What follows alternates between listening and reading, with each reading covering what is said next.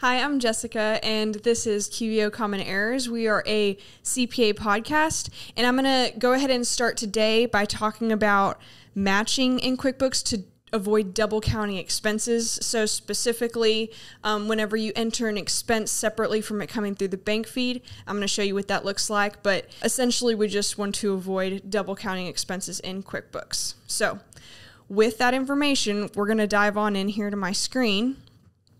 And this is a little sample company provided by QuickBooks. I'm going to be working in this checking account, and we're going to start with these expenses specifically. So I can see here in July that we got we spent $1200 on A1 rental backhoe.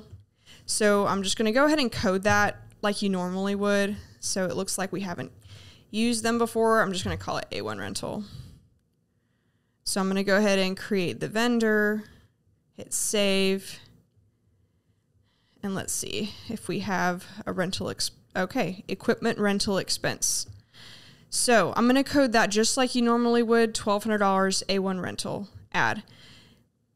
And then there's another one, and you can see QuickBooks made this green because it's already recognizing that I coded something similar.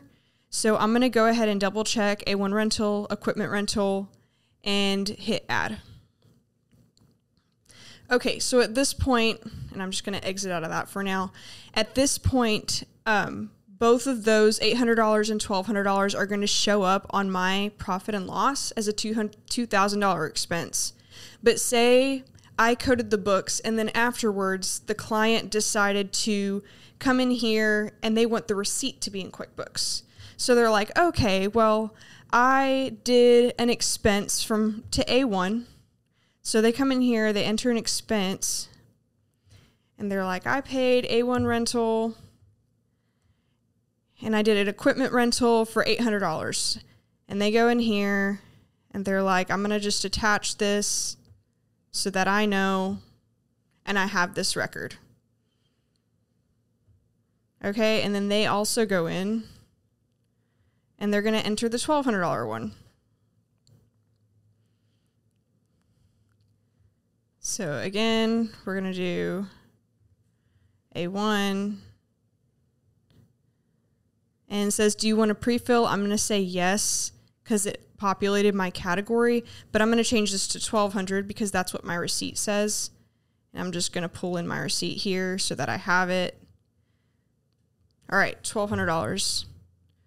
So perfect. Now the CPA has coded two expenses, and now the clients also come behind them and coded two expenses. So I'm going to show you what that looks like here in the checking account. So this account is obviously off.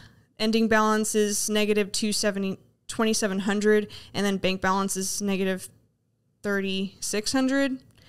And so you can see here these two expenses that were entered on July 15th. So I can see this 1200 and then I also see it down here. And then I see 800 and 800. And just for clarity, I'm just going to search this 1200. Okay. So this is getting double counted and both of these are pulling out of the bank register. There's two ways to deal with this. I'm going to show you the first one and then I'm going to come back and show you the next one. So the first one is that I'm going to go ahead and delete the one coded by the CPA because I know nothing's attached to that. You want to make sure nothing's attached, no extra documentation is in there, but I just coded it so I know. So I'm going to go back to banking and then I can see here one match found for that 1200. So now if I match it, it's not going to create another expense. It's just going to link the bank transaction to the actual receipt the client entered. Okay, so I did that for the 1200 and I'm going to do the same thing for the 800. Just to make sure we have the right one, I'm going to delete this one that I coded and then go here to banking. And this isn't matching right away. So this is where you can use this find match tool just in case QuickBooks didn't pick it up as something obvious. Um, and it's probably because right here the client entered it on 715 so you need to expand your your dates here. And I'm going to sort by amount. And there's the A1 rental for 800. So I'm going to code that. So now when we go back into our bank register, I'm going to see only one of each coded. Okay, so as you can see, there's two different ways to find a match. So you can either let QuickBooks find it, and then if it doesn't, you go in here and actually use this find match function and just make sure your uh, criteria is broad enough. And then you can always sort by transaction amount, you can sort by payee, um, or whatever it may be. So if you would like to see more videos like this, um, go ahead and follow us. Thank you.